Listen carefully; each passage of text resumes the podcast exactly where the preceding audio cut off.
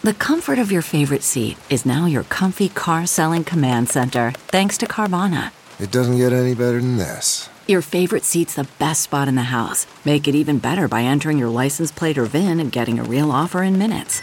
There really is no place like home. And speaking of home, Carvana will pick up your car from yours after you finalize your offer.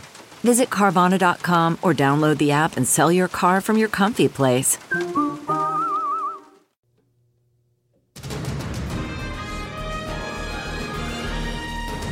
Happy Friday. We've survived another week. This is Heidi Hatch with KUTV. I am joined by Greg Hughes, who has said himself that he's a bit cantankerous today. That's right. Makes Citizen you sound Hughes, like you're 99. From the cheap seats, ranting. Well before this program and podcast began, I've had a lot to say. And Mara Carabello is here, too. And I'm nothing but reasonable today. Oh, yeah, right. This whole week to me seemed, I don't know what it is, but you know how you have a week where you feel like you're kind of in a funk? I keep waiting for the not Monday feels to come, and it's Friday, and I still feel like it. Long week. Yeah, so anyhow, I'm glad we've made it through this week. Some big news coming out today. A couple things I want to hit really quickly.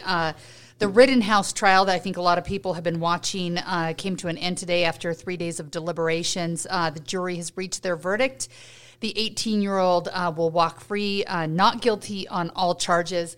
Mara, I'll let you start on this. I know a lot of people are watching this, and it seems like forever ago since we've had all of these protests in the streets.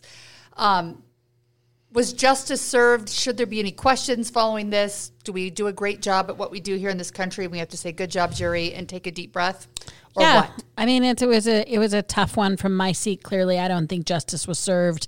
I think he was not held accountable. And, you know, I'm always going to go back to the bigger subject of our relationship, America's relationship with guns and violence and rights. And I'm going to pull it all in.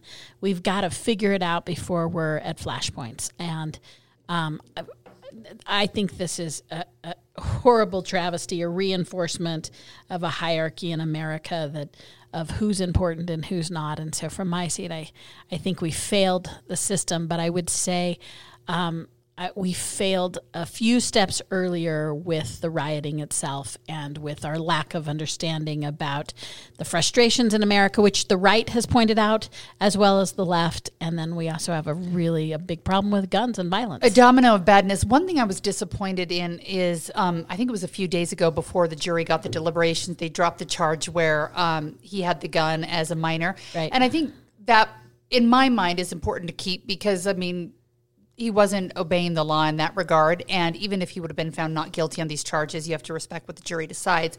I think it's important to have the rule of law and look at even those small charges and issues like this, but judges get to be in charge. So that's right. Yeah. I didn't follow it word for word, day by day, but I did watch and listen to the details, watch the testimony and the wrap-ups each evening, and I think it was clear that he was defending himself. He went with a medic kit. He went with his gun.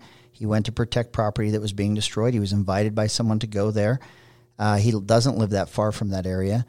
And he was being chased. And there was someone who pointed a gun at him that he shot at. And the others that attacked him were attacking. I mean, he was defending himself. I thought it was so clear that it was self-defense. I think that the judge, as I remember it, Heidi, and I don't know enough about it to have a land on an opinion, but I thought that the reason that charge was dropped is the judge had said they hadn't made the case that at 17 he wasn't able to have that gun specifically. They didn't make the case well enough for it to be a charge that would stick. But either way, the bigger fear for me is you saw that the MSNBC reporter got pulled over by the police because they ran a red light following the juror bus. Found out that they were asked to follow the jurors home to see where they lived.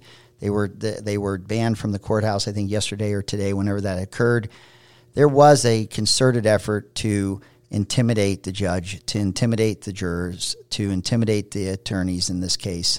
There were death threats. There were, in the post interviews, you heard this from the defense attorneys and what they received by way of threats. I just would love to see us all just uniformly as Americans, regardless of party affiliation, be against lawlessness. Let's just say we want public safety and we don't want lawlessness, and we have to just be Lady Justice blind about it. And if we just start deciding it's okay in certain circumstances because our politics might match, or it's not okay because our politics don't match, That's chaos. That's going to turn into anarchy at some point. So I hope that we can just move on. And I personally, I can hear and hear that people had different takeaways from that case. To me, it was a clear example and justification of self-defense. I thought the jury got it right. But wherever you are in this, can we not see looting? Can we not see more violence? Can we just try to, just figure out a better way to do it than we've done it up till now? Yeah, we don't have a perfect system in our country, but I think we have to trust the system and trust our jurors. I think we need to not chase our jurors down, and because jurors are doing a hard job. Can you imagine having to make decisions like this and then worrying when you go home who's following you and what's going to happen afterwards? So I think we have to be really careful of obeying the law on all levels. And I think that Greg's right that the bigger risk now is that the application of any sort of process justice system is now more and more being seen through the eye of whether I agree with it or not, not whether it is what, it is what it is. And I think more and more are confusing what our ability is to intervene instead of respecting the systems, because these systems have served us well. They're not infallible for sure, but the intimidation that is going on in so many aspects of American public policy conversations or civic conversations is something that we all need to check really pretty strongly right now. I think it's getting to the point where you can potentially be censored in your comments on social media, more based on the interpretation of what you're saying sounds terroristic if you don't subscribe to the political point of view versus someone from another point of view, political point of view that may say something very similar, but you think they're actually right in what they're saying. I can do it without regard to which party we're talking about. I can find examples of people tolerating things they shouldn't, accepting things they shouldn't based on politics, and we gotta stop. I mean, I'm as political as anyone is, but to our institutional, criminal justice system and public safety and everything else, we just have to tone it down. I just swear we just got to figure out how to dialogue with these things like we do in Take Two, maybe. I don't know. But I don't know. Just a lot of drama. A lot of drama. Nobody brings guns into the word fight here. Yeah. Maybe we need to have a pat down before we head in here. We're a peaceful, happy bunch. Also this morning, I have no idea what time they actually made the vote. I was up really late last night and I was listening to Kevin McCarthy give his very long speech on the U.S. House floor. But at some point I was like, I've had enough of this. And then I had a sleep-in Friday, and I woke up and my phone said, oh, look, they voted on it. So the Build Back Better plan was voted on mostly by party lines, it looks like, in the House, and will be heading on now to the Senate.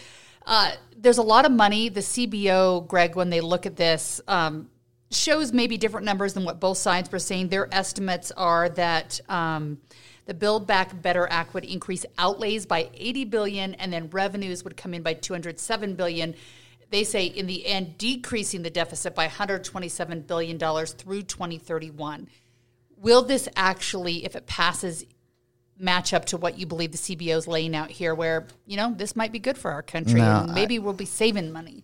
Look, it's human infrastructure. It's probably, largest social program since, I don't know, LBJ or what? I don't know. I think probably. So it's very, very aggressive. I don't know. Is Manchin going to vote for this? Does it have the votes in the Senate? I don't know. I know the number's lower, so maybe it does. It was $3 billion at one point. I'm just not a big, if people don't like supply side economics or trickle down economics or Reaganomics, I equally don't like, and I do like those things. I equally don't like that the government spending money somehow ignites economies and makes the economy stronger and lowers deficits. It just seems like more government spending. And when you get into human infrastructure, that's in the eye of the beholder. And so you start to see social engineering when you talk about human infrastructure. And that's the other thing that I think is a slippery slope. I mean, once you become, take it from our state or any state, once you become dependent on federal funds, it goes back to where the federal government can say, if you're taking our funds, we get to have more say than if you don't.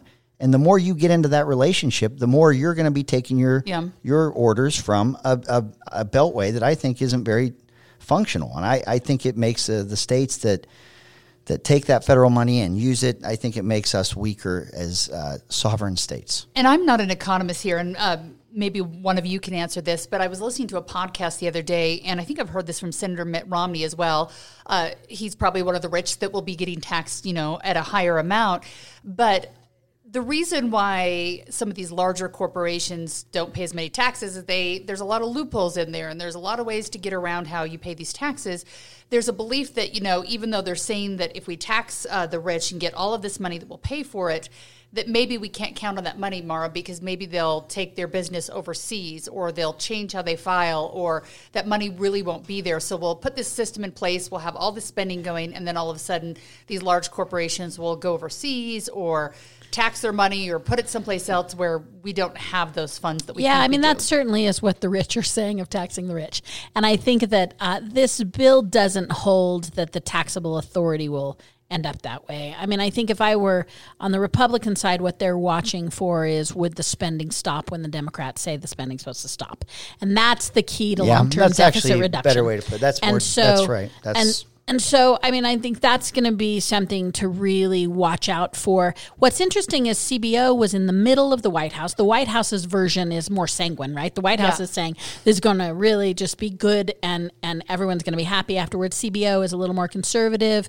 Republicans, I think, now are sorting through where they want. The Senate Republicans are probably focusing a little bit more. I do think that the techniques in the bill that they're using, which is increased taxation, and then some more increased enforcement, not ridiculous enforcement where they were. Remember, we had the conversation about we all have our bank accounts looked at. That kind of enforcement went away. But one of the other mechanisms that they're suggesting in this bill to reduce or to create income is more procedurals by the IRS to say, hey, we can get more taxes.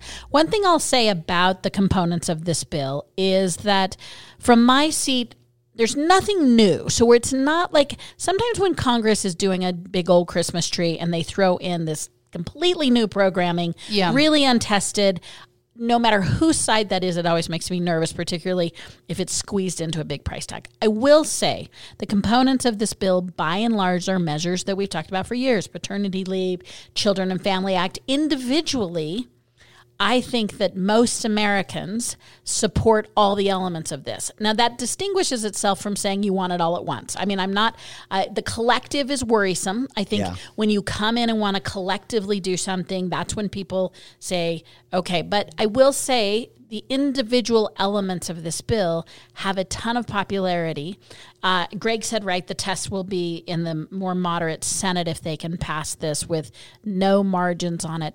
But if the Democrats can do this right, I think it's going to be very hard for the Republicans to carve out some of what are very, very popular and proven successful. These are not necessarily your traditional social spending where you're making people dependent, to be honest. A lot of these mechanisms free people up, particularly the child care and the family stuff that really frees up families to do much better in America. The only part that I don't know is if what you're describing is the bulk of that bill or if those are the highlights that make the bill feel more palatable. But if you get into the 4,000 pages or however many pages it is, there's way, way more detail and spending in areas that are not child care. And I don't know if anyone's read the full bill yet, if it's actually been printed. And that's the thing, is it like, I don't even know who's even gotten through the whole thing, the phone book of a bill, to know. But my big fear isn't even to argue what you're saying. It's that, is that the shiny object that is more intuitive that people would be like, oh yeah, that's okay. Right. And then the devil's in the details.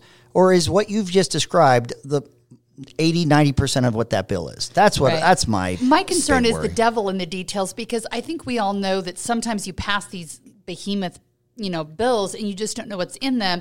And I can't remember who was on the podcast recently. Maybe it was Senator Cullimore, but he was talking about, it's like when you want to remodel your house and most people don't have the money to just go in and do it. So you pick your project, and it's not like not all the projects don't need to be done. They do, but each family picks, okay, I can afford the kitchen. I'm going to get the kitchen. I'm going to figure out the budget. I'm going to make it work. And when that gets done, I'll move on to the next one.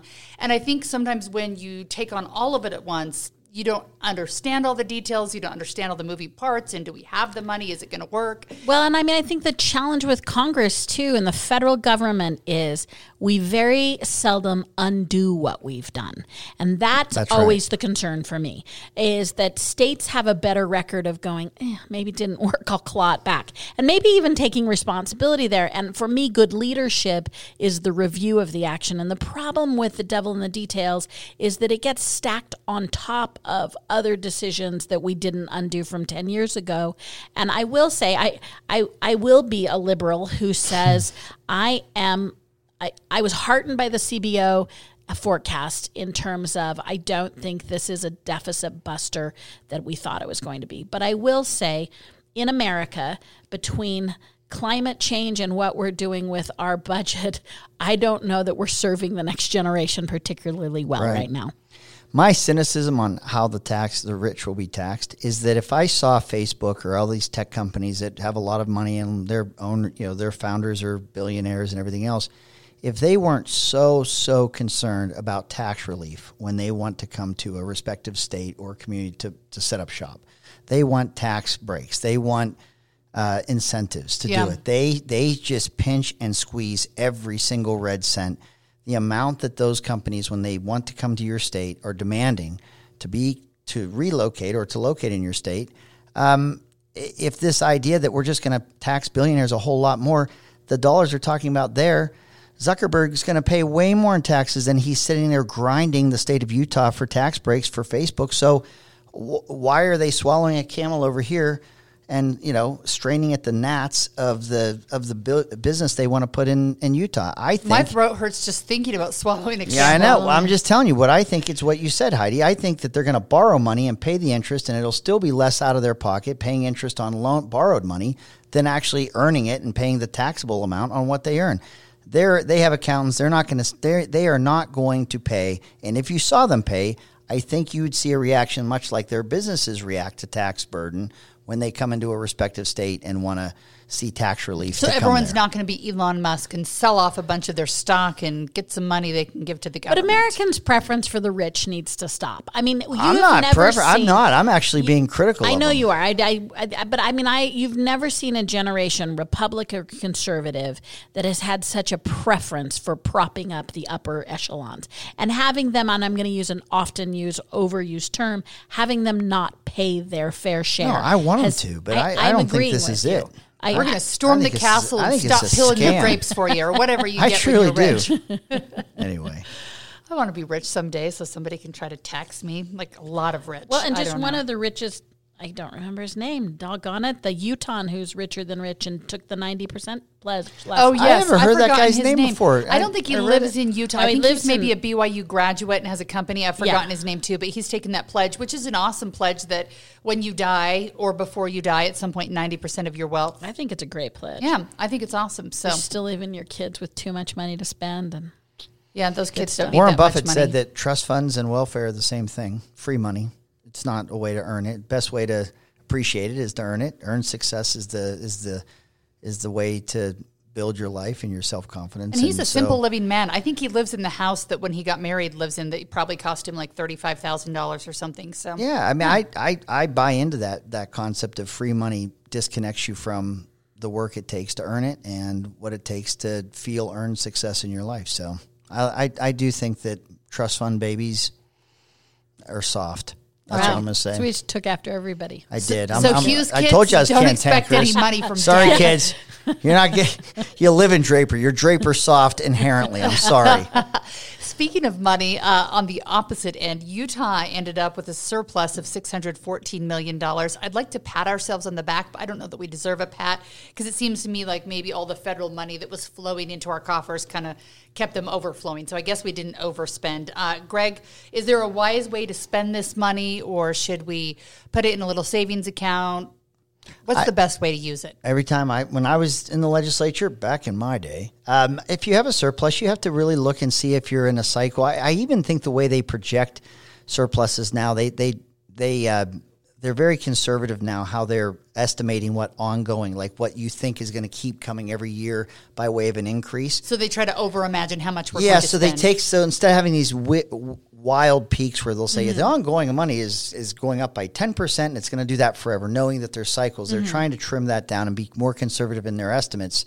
By doing that, I honestly think that tax relief or how people are taxed ought to be stared at in those moments, because if you can keep more money in households, if people have more of their money to spend, if you're a business and you have more money to invest, I really think that's the key to economic prosperity. So I think that if we're able to pay all the bills, if we can see the growth of our state being addressed as best we can, and we have a surplus, we ought to be looking at tax relief and tax cuts in those times, because, again, you can always find ways to spend. But like designer shoes and bridges and roads. It doesn't need to be. I want a Gucci and Prada bridge. It can get unsustainable if you get too hungry for those. So do you remember the game Hungry Hungry Hippo? I loved that. I liked that. Yeah. It broke a lot. It feels. I don't want to. It feels that the budget can feel like that. So we have this interesting surplus that's laid on top of ARPA money or federal money, right? So they've got lots of money right now. I view it as we are in the midst of 15 years of growth, and we're headed into hopefully another 10, 15 years more. So I think while our capacity is so big right now, we have to be thinking generationally because it won't always be there. So I don't much think of, I think in general, the opinion research I've seen is that Utahns by and large think they're doing okay. So I would probably plant that money. I'd shore up our rainy day account, which served us well at the beginning of COVID. I would make sure that was at the health levels that our legislative leaders want it to be.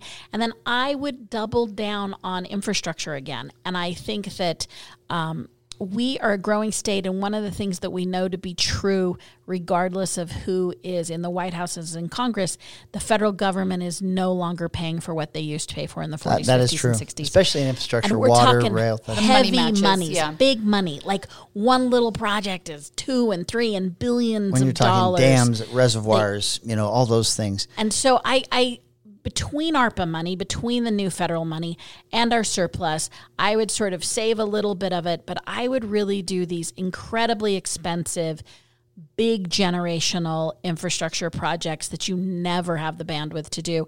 And I'll tell you who sure doesn't have it is the counties and the cities. So I would collaborate very strongly with their needs. Now, to be honest, on federal money, this is exactly the model the state is currently using. So I didn't invent anything.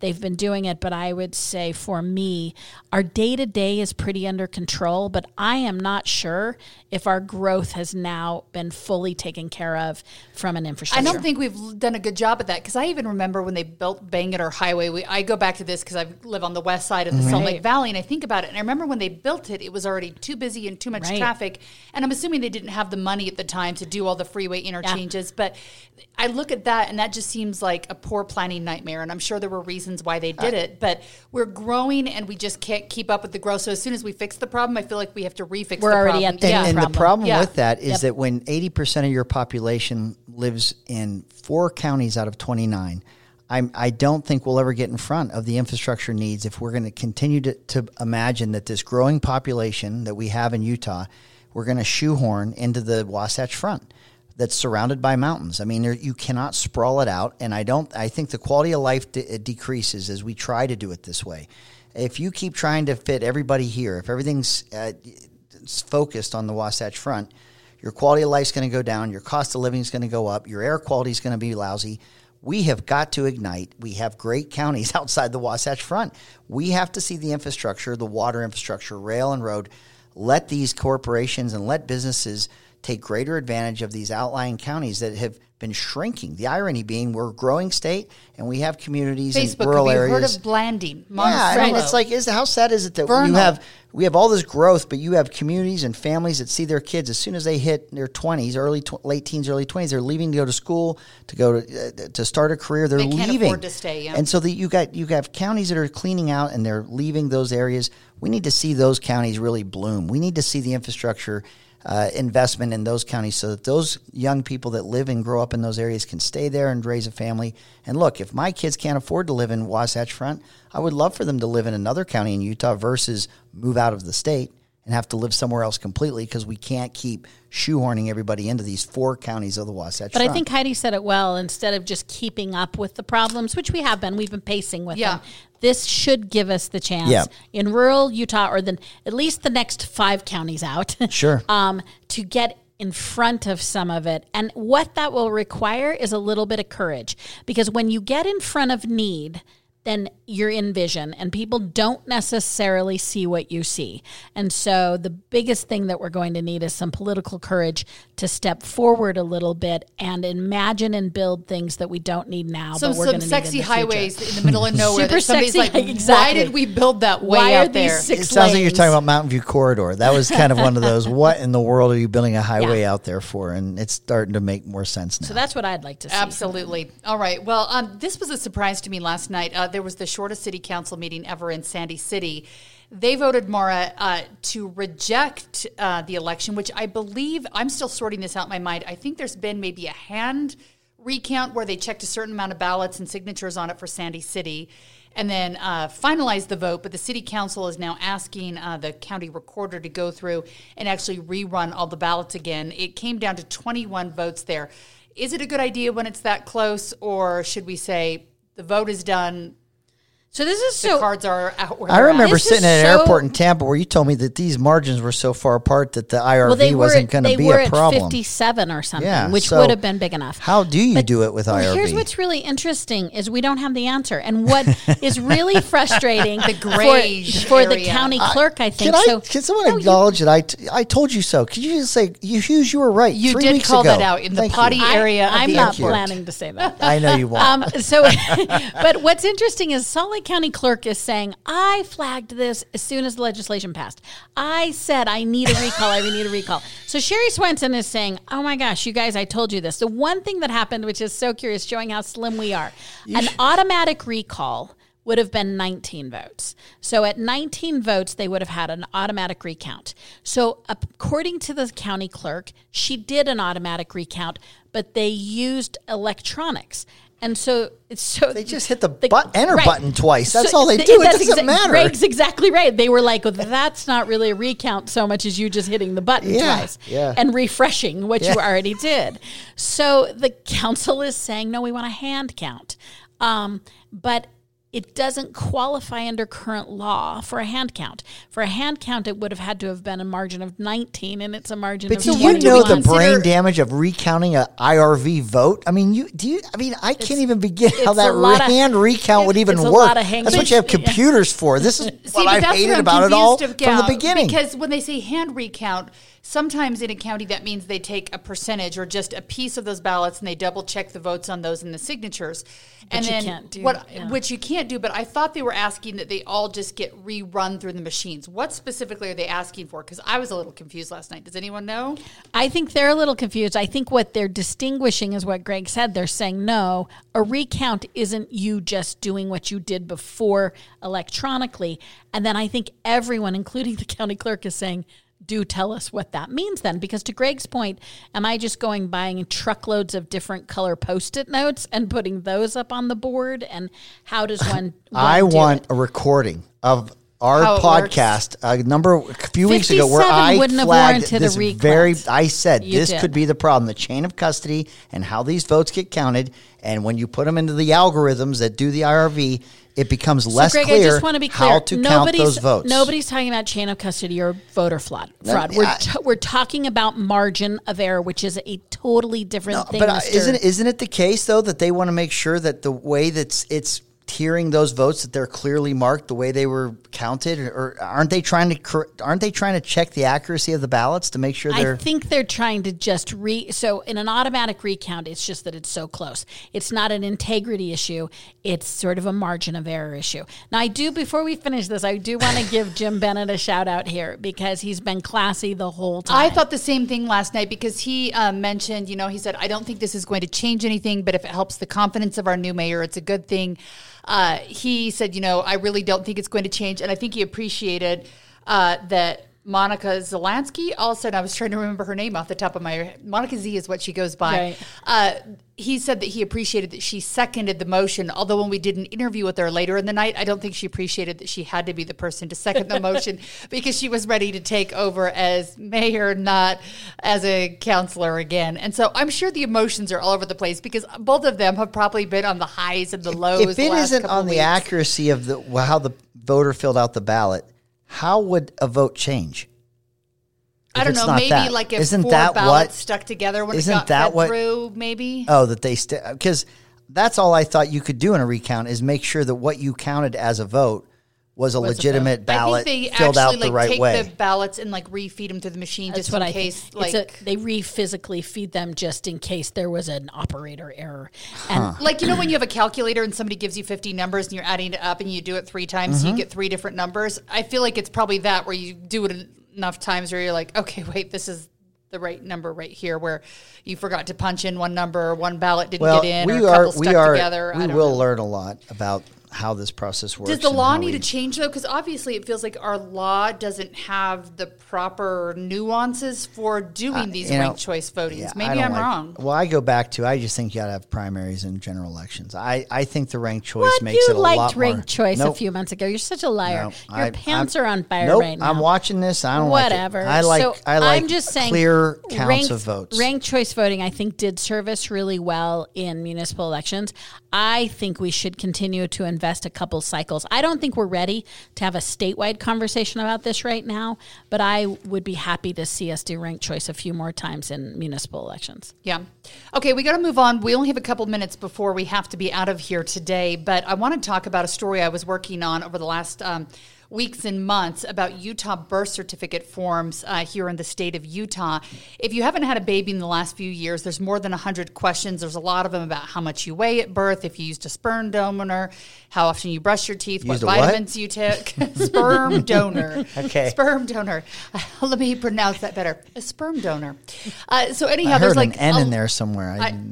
Sperm donor? Yeah. I don't know. It's Friday. So anyhow, they have all these questions that you have to answer, and the thing is that it's sort of a hostage situation where you answer all these questions within 8 hours at the hospital or you don't get a birth certificate. When we went to the health department to ask them questions, now granted it took them a few weeks to be ready to talk to us, they said, you're right, these are not all required, we're going to make some changes. Government rarely says that kind of thing. Mara, they're making changes. They say they're going to be getting rid of some of these questions. They're now going to give women an opportunity to go online, and they're going to build a website where you can ask for your information to be recalled because they're using this for studies. I should give some more background here too. They don't charge anyone to sell this information, but they do charge a fee. So if someone wants to do a study, they can get all this information. And it's a treasure trove of information, 50,000 babies a year with all this information. Have we gone wrong, or was the state... They were fine. It's good information. We're going to save lives. Hats off for your reporting, pushing, and making a change. So that I thought was a great. As I've been following this story, a couple things. One, the egregiousness of having this happen to a woman who is still in the hospital recovering from giving birth. So just like who they're insisting on this information from. I fail to believe that this is just, shucks, we missed a couple things when it's almost 100 questions. That is years of piling on top of.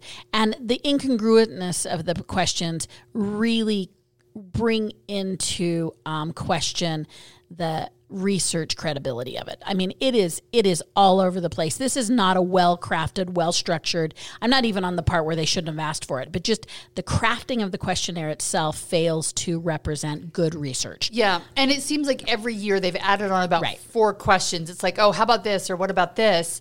And so they're adding this on. I thought the interesting thing, though, is usually when we do stories and you go to a government body and say, hey, what about this?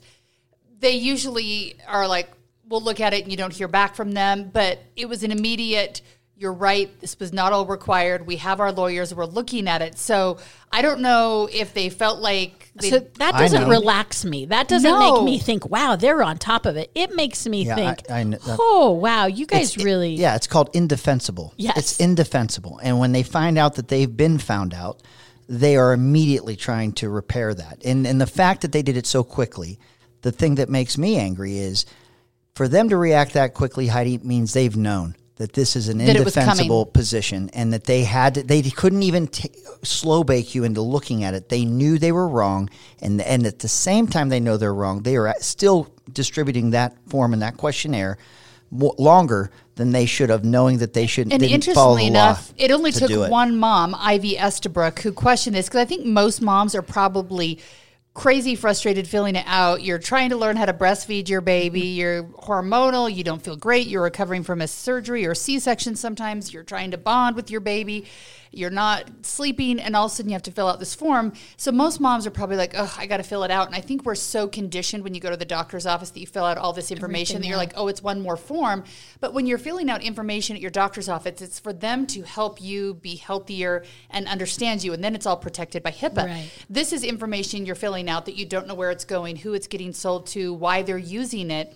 Ivy, to her credit, is a scientist and a researcher herself, so really understood why they shouldn't be doing this, why it doesn't make sense. Even the legal procedures of how those surveys can even be presented to someone to fill out, and the ability to opt out, which that process wasn't even followed. I'm also concerned that they're so quick to slap a Band-Aid on it. Does that mean there's still underlying problems that they want to say, no, it's taken care of? Because I think this leads to a series of questions of the compromised data. Where is it being used?